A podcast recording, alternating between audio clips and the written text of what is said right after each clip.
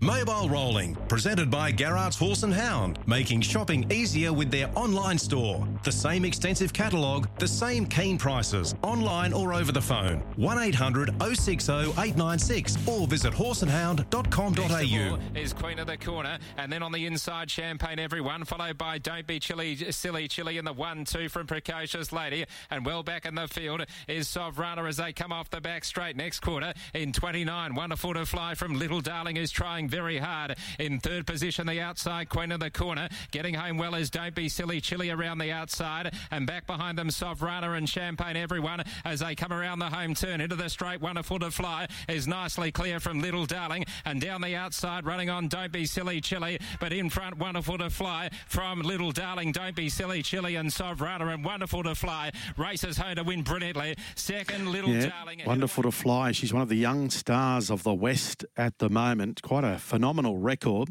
She's by Fly Like an Eagle, and tomorrow night at Gloucester Park, she's chasing 10 wins in a row. But she's had overall 31 career starts for 21 wins. Now, normally, Matt Young joins Chris Barsby every Thursday from the West. So we're going to say good morning to Matt. How are you? Good morning, Steve. I'm very well. And your brother uh, trains and drives at Wonderful to Fly. and He's with us as well, Shane Young. So this is a bit different. I don't know if I've ever, ever interviewed the two brothers before. How are you, Shane? Yeah, good, thank you. She's been blessed with good draws, hasn't she? Wonderful to Fly. We'll say that much. Oh, she is tomorrow night. No, her overall record would show she hasn't had a lot of luck in the draws, so uh, she was probably due for a good one. She seems to have a, a very high cruising speed. Has she led in most of these recent wins? Um, yeah, pretty much this season, a lot of her wins have- ended up leading because the, the opposition are tending to, to let her go rather than take her on um, these days. So it'll be a case she'll just lead and improve her position. Obviously, she's very short price favourite here at Gloucester tomorrow night. Wonderful to Fly. Yeah, look, obviously, you know, barring anything going wrong, you, you think she'd be leading, and um, you know, on her current form, um, she should be winning the race, but uh, it's never a given. So, what are your long range plans with her? I mean, what level uh, can she get to? Shane, wonderful to fly, in your opinion. Well, we've got the Oaks in about three weeks from tomorrow, so she'll be aiming at that. Possibly the WA Derby if, if she's holding up. Um, then she would probably go to the paddock. So then next season, um, you know, look, I, a lot of water going the bridge, but races. There's the APG in Sydney for four-year-old mares. There's the, the Rising Sun, and there's even the Eureka if she was lucky enough to get in that or be going well enough at the time. So there's races for her, but next season she's on a lot harder mark. Mm, of course, your brother Matt's with us, as I said. Matt, you've got that new race next year in April as well, as, well, as a part of the Western Trilogy.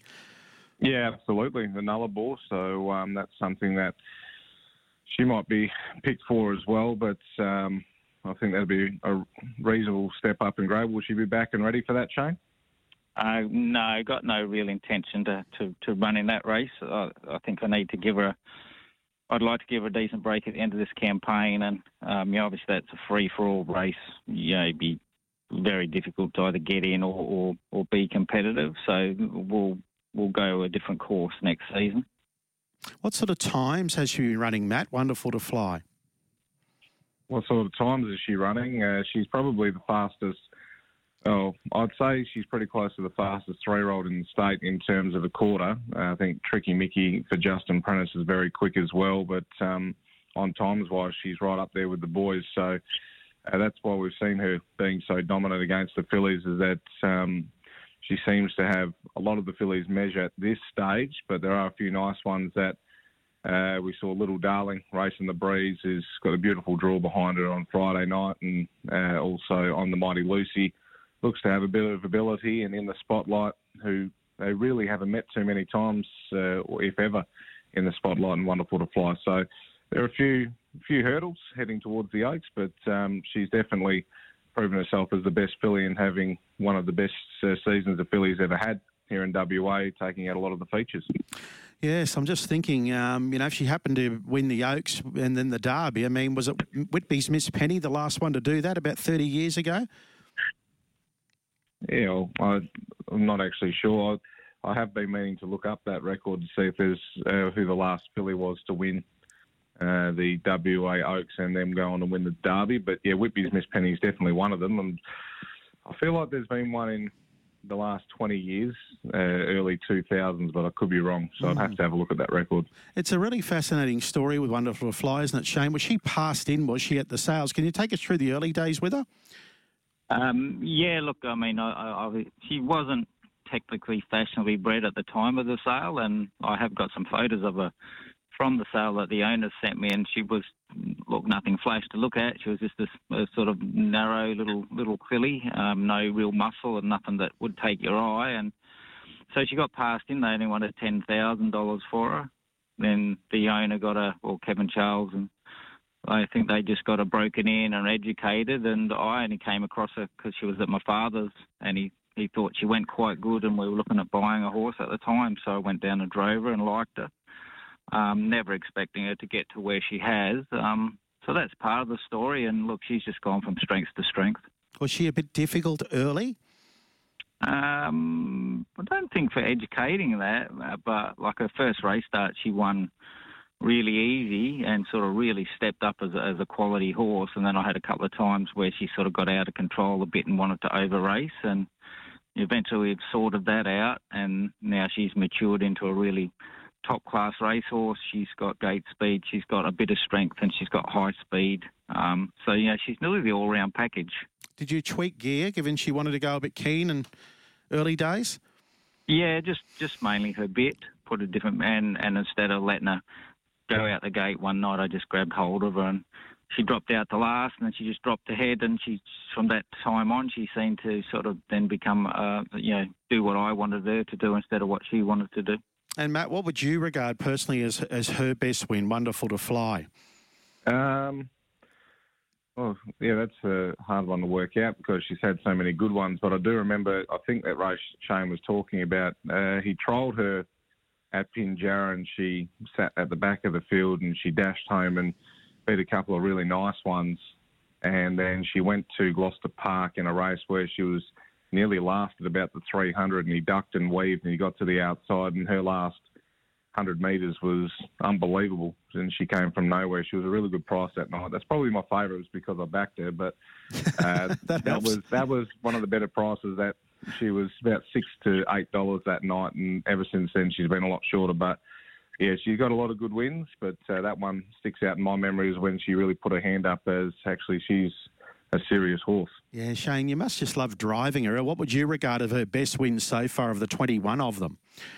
Um, I think, well, probably the one we were a bit apprehensive about was the Westbred two-year-old race. So she got, uh, she was pretty short favourite, but she got left sort of three deep early, then outside the leader, and she had a horse called um, Taking the Mickey sitting on her back, which at the time was a pretty smart filly, and you know she held her out. Um, and you know done all the work and still won it with a you know Group One race, her first Group One win. So that was that probably stamped her as not just a weak little sit and kick horse. She she showed a lot of strength that night, and everything had their chance to beat her. So look, that's probably the one that. That I'd say is her best at the moment, but look, she's run a lot of great races, and, and you know she's just a quality horse. It's just a good name for a fast horse, isn't it? Wonderful to fly. How did you get yeah. the name, Shane? Um, uh, just a song, song I was listening to called "Raining on the Rock," and um, those lyrics came up in the in the song, and it just seemed to fit fit the you know, the breeding of the horse, and yeah, so just went from there, and now she's a good horse. I suppose that she's made the name sound quite good. Yeah, tell me some of the other ones that you've been involved in, good ones in the past, Shane.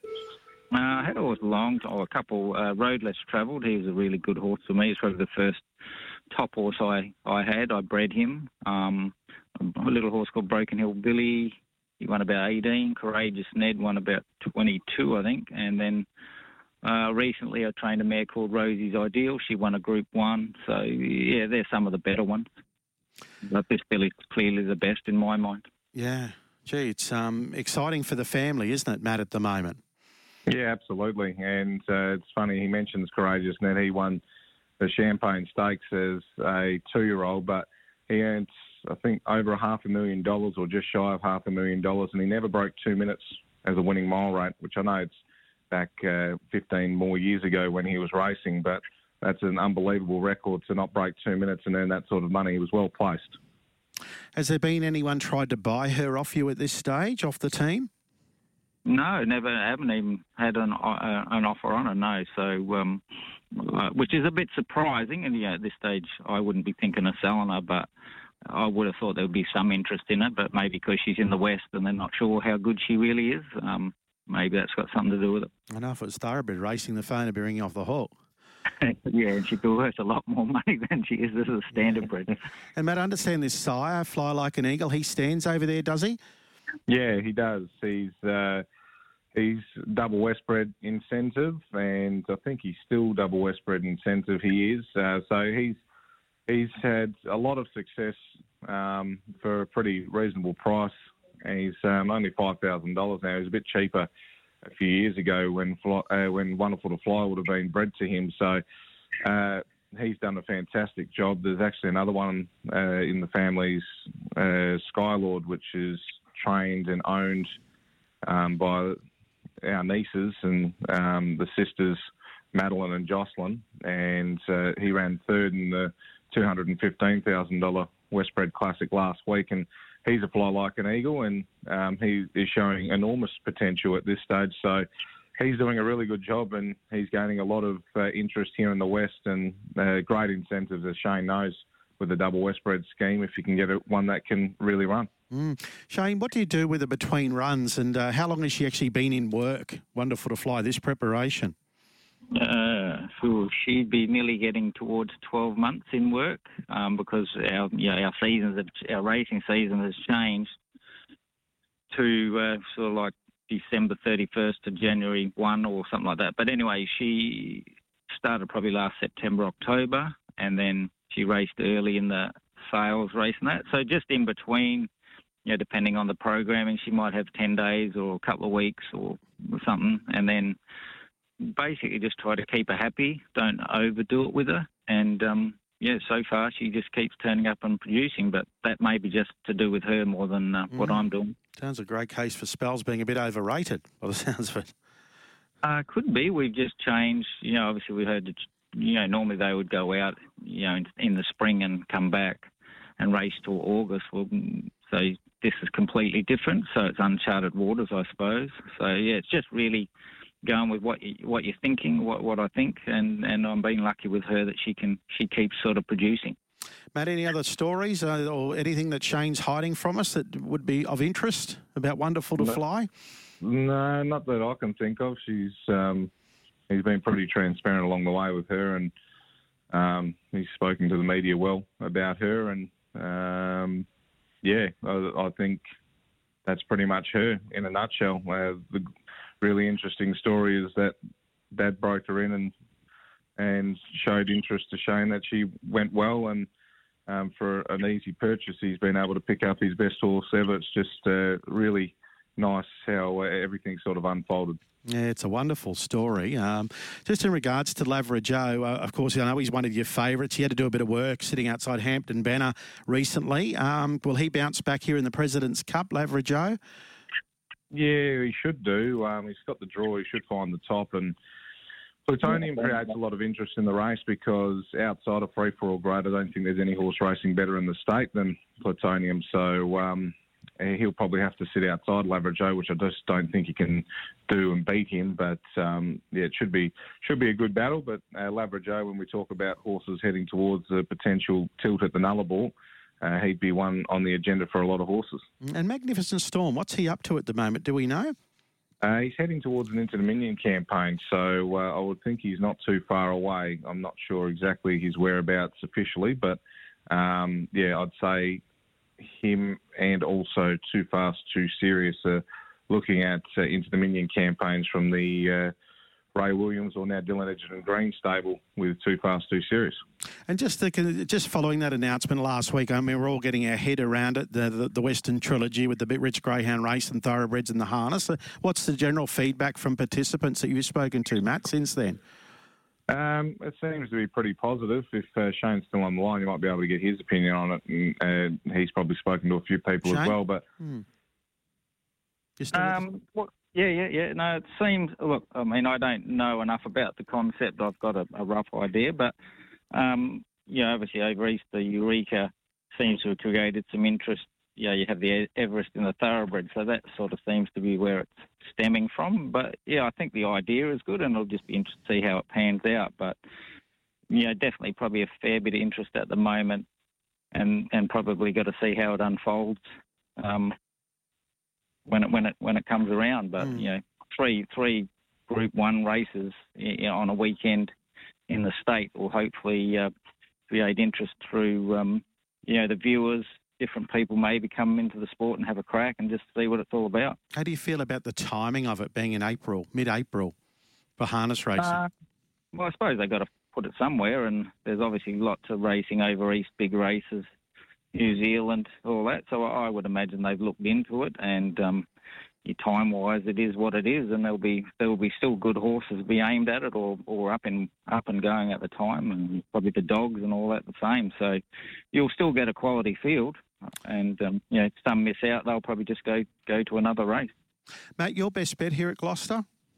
Uh, for tomorrow, well, I thought uh, the meeting was a little bit tricky, but um, know, Lavra Joe should win. Hopefully, Wonderful to Fly should win. But I'm going to tip one for a place uh, as my best on the card, and that is in Wonderful to Fly's race. Number 11, uh, Champagne Everyone, I thought was a really good chance. It's going to be three back the pegs, and as we know, with Wonderful to Fly, uh, she normally gets away from the field late in running, so normally the peg line opens up. So I think uh, it's a bit of value there for Champagne Everyone, who does follow speed pretty well and uh, represents some pretty good value. So race five, number 11 for a place, Champagne Everyone. The caller might be saying 10 in a line uh, for Wonderful to Fly. I'll come up with a great It'll line. be 11, Steve. 11, It'll be 11 if, Yeah, 11, 11, if she wins. Wow. Uh, good yeah. luck. I'd love to be driving it myself, Shane. It must be just nice to sit in the bike there or in the in the sulky there driving Wonderful to Fly. You've done a great job so far. Thanks for joining us. Thank you. No worries. Oh, by the way, do you and Matt fight like my brother and I did when we were have some blues when you were uh, young? No, we get on, we get on quite well. I got a twin brother. We used to have a few little arguments and fights, but not quite so bad these days. Thanks for joining us. Okay, no worries. so, Matty Young and brother Shane. Shane's got, uh, yeah, wonderful to fly. Quite an amazing record, and she'll go around at unbackable odds. Um, but just great to see uh, a filly of this quality step out there tomorrow night at, uh, at Gloucester Park. Well, what about Kilmore tomorrow night? This is a wonderful card. And besides the Kilmore Cup, I feel this horse is going to be uh, a real highlight just to see his reappearance. Second run for the new stable. And ravishing, so he's quickening now. Six metres, code name Marcus. Uh, then in third position is Ideal Rock, Ideal Roll, but uh, he's off and gone now. Captain Ravishing, he was entitled to. And like a jetty, he's making around the home turn. Wow, he's put a gap on them. 27 7 was the third quarter. This can be a much quicker. Into the straight, Captain Ravishing. He actually wants to hang in a bit here. He's still as green as grass, but he has gapped them. He's 30 metres in front, Captain Ravishing. Wow, this is pretty stunning. When you can pick him to pieces like he's still got things to learn, he's won it by 35. Captain Ravishing won it from codename Marcus, Commander. I know when we spoke to Grant Dixon earlier this week about Leap to Fame, he said this horse is the one he's most worried about heading towards the Victoria Derby. Dan Malecki is with us. How are you, Dan? Yeah, hello, Steve. Yeah, I'm well, thank you. Well, he showed ability, didn't he, with Armoured Tabor? But boy, he was pretty scintillating there in that race a couple of weeks ago amazing. And the head scratching part was not only was he so fast and impressive, but he wanted to run about. He, he ducked in, he ducked out, and yet still recorded what I understand is the fastest uh, recorded final quarter. He went 25 seconds. Uh, at least in Australia, anyway, uh, still people are trying to check up to find if there was anything quicker. Uh, nobody's been able to prove that's the case. So first up from a spell and rushes a, a 25 second final quarter and I can tell you, Steve, that night it was pretty cool. It was about six or seven degrees. So put that into perspective, and uh, we've got we could have something really special. Mm, gee, that's extraordinary. And as a broadcaster, probably if you looked at that, you'd question it, wouldn't you? Straight yeah. away, that quarter. Yeah, oh, look, you could see. I could see he was going quick, and they'd gone slowly. The last half was. Uh, uh, inside 53, uh, which is extraordinary within itself, and he was entitled to come home quickly. There was a, lot of tongues were wagging about how well this horse had been going at home with, with Emma Stewart, and they hadn't really produced it at the trials, and um, he, he delivered in spades. So, um, it, look, it's a different challenge at uh, Kilmore tomorrow night, but where he's heading, obviously it's the Derby in a few weeks' time. You'd be pretty brave to take him on. Even though he's going to be up against one of your favourites, uh, the, the high rolling horse. Um, which one was that? Well, obviously, uh, in Queensland, we're all about uh, leap to fame, but um, yep. Catch a Wave is a horse I know oh. you're very excited about.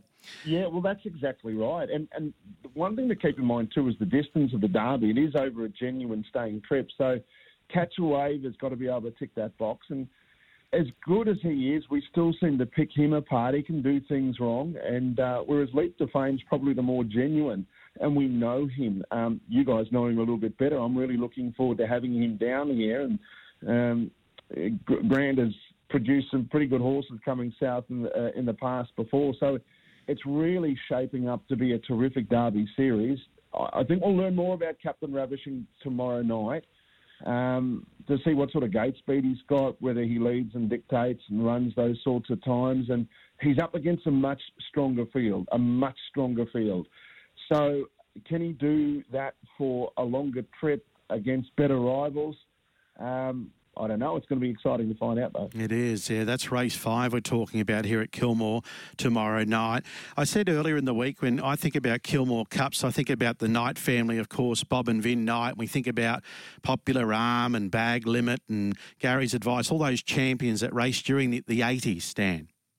Yeah, oh, absolutely. It's hard not to think of those uh, those horses. They almost all raced in the yellow with the red Maltese cross. Uh, Popular Alm won two Kilmore Cups. Um, very famous for standing start races, as most of the Victorian Country Cups were. They had other horses like Distant Thunder and Raging Bull win it. In fact, they won four in a row from 81 to 84. Uh, had a, another horse called Amendment win in 1990, and um, even after uh, Vinny had, had passed on, um, Bob uh, and Stephen Dove and uh, had the, the Unicorn who won in 1992 when driven by Andrew Peace. Uh, but they it seemed like a factory of uh, superstars that they had in those days. But Popular Alm won the race twice, and his second win in '82, he came off a 35 metre handicap he got knocked down a couple of times. It was an extraordinary win, and uh, I remember even Vinny Knight still talking about as being one of his treasured moments because he felt like he was in a boxing match, and Popular Alm took two. Um, standing eight counts because he'd been knocked down that often. It was quite remarkable. Mm, was such a polarising figure. He used to get the crowd fired up too, um, didn't he, Vin Knight, on occasions? Yeah, use with your heads up your backsides when Bag Limit won his uh, second, uh, what was Winfield Cup in those days, but that's what is now known as the Victoria Cup. But like any um, driver or trainer, they're going to stick up for their horses if someone's going to throw a bit of stick at them. Um, uh, the one thing, the common denominator about all trainers and all drivers uh, they love their horses, don't they? So, um, what do they say? The old line is, you can insult my wife, but don't insult my horse. Mm. Outwardly, and to many of us uh, watching on within night, you know, we just thought he had everything going for him, but obviously inside he had some demons to deal with, and that was just a shock to us. And I, I remember I was working at a radio station at the time, and I think it was 4BC at the time when that news came through of his passing. It just shocked everyone. We were just stunned. Yeah, yeah. You're lucky you weren't the only one. I, I, I had a horse. Vinny was going to drive a horse for me that day at Cranbourne. So I was I was working at Channel 10 in those days, but I'd done my morning work, so took the afternoon off to go and watch my horse. And I remember coming into the track, and John Ryan and Scott Stewart were there as I, I walked in, and they, were, they were asking me, "Is it true? Is it true?" They'd, they'd left the stables and gone to the track with a you know a group of um, uh, stable horses as well, and and uh, I hadn't quite caught up on it. I heard a news report, but I hadn't put two and two together, and it quickly um, got around that uh, the person that had, that had found dead in a car just outside of Kilmore was uh, was to was to be Vin. So every, everyone was was in shock that day. It's one of those moments that uh, you don't forget. Yeah, absolutely. Um, just with this Kilmore Cup, Honolulu Bay is the favourite right now with Tab Dan at three dollars eighty. What did you make of his? I know he did some work last start, but what did you make of that when he when he was beaten, ran fifth? Yeah, well, I think we all realise he's not a machine. he's a he's a mere mortal horse. So Um, he, he just worked too hard. Uh, copy that. At least we saw him bounce back last week. Uh, the good horses are able to do it. Um, they went so hard early, and he got put into the race, put the pressure on, and he, he weakened in the straight. And you only have to look at the horses that ran the top four; they were all well off the speed, did no work. So I think it was a forgivable run. But how does he back up from that? Um, it was a tough run, and this is a tough race. This is up in trip. That was over a sprint sprint trip. So in a way, maybe it's the run he needed. It could toughen him up for a what is a 2690 metre race. So I, um, I'm, I'm, forgiving it away because I'm certain he's going to be driven differently. Um, David Moran's back on the sulky. Uh, he, he came back from suspension this week, so he is aboard Honolulu Bay on, on this occasion. Mark Pitt will drive Beyond Delight, who's uh, first up. Uh, for the Emma Stewart camp, they have three runners like a wildfire. Is the uh, the other one actually? I shouldn't say Mark Pitt's driving uh, uh, Beyond Delight. It should be like a wildfire. My apologies. Um, I'm forgiving of Honolulu Bay, but again, this has got a bit of depth about it. This race, I've got a lot of respect for like a wildfire. Uh, rock and roll do obviously emerging uh, and supreme dominator, but we've got to keep in mind that it is 2,690 metres.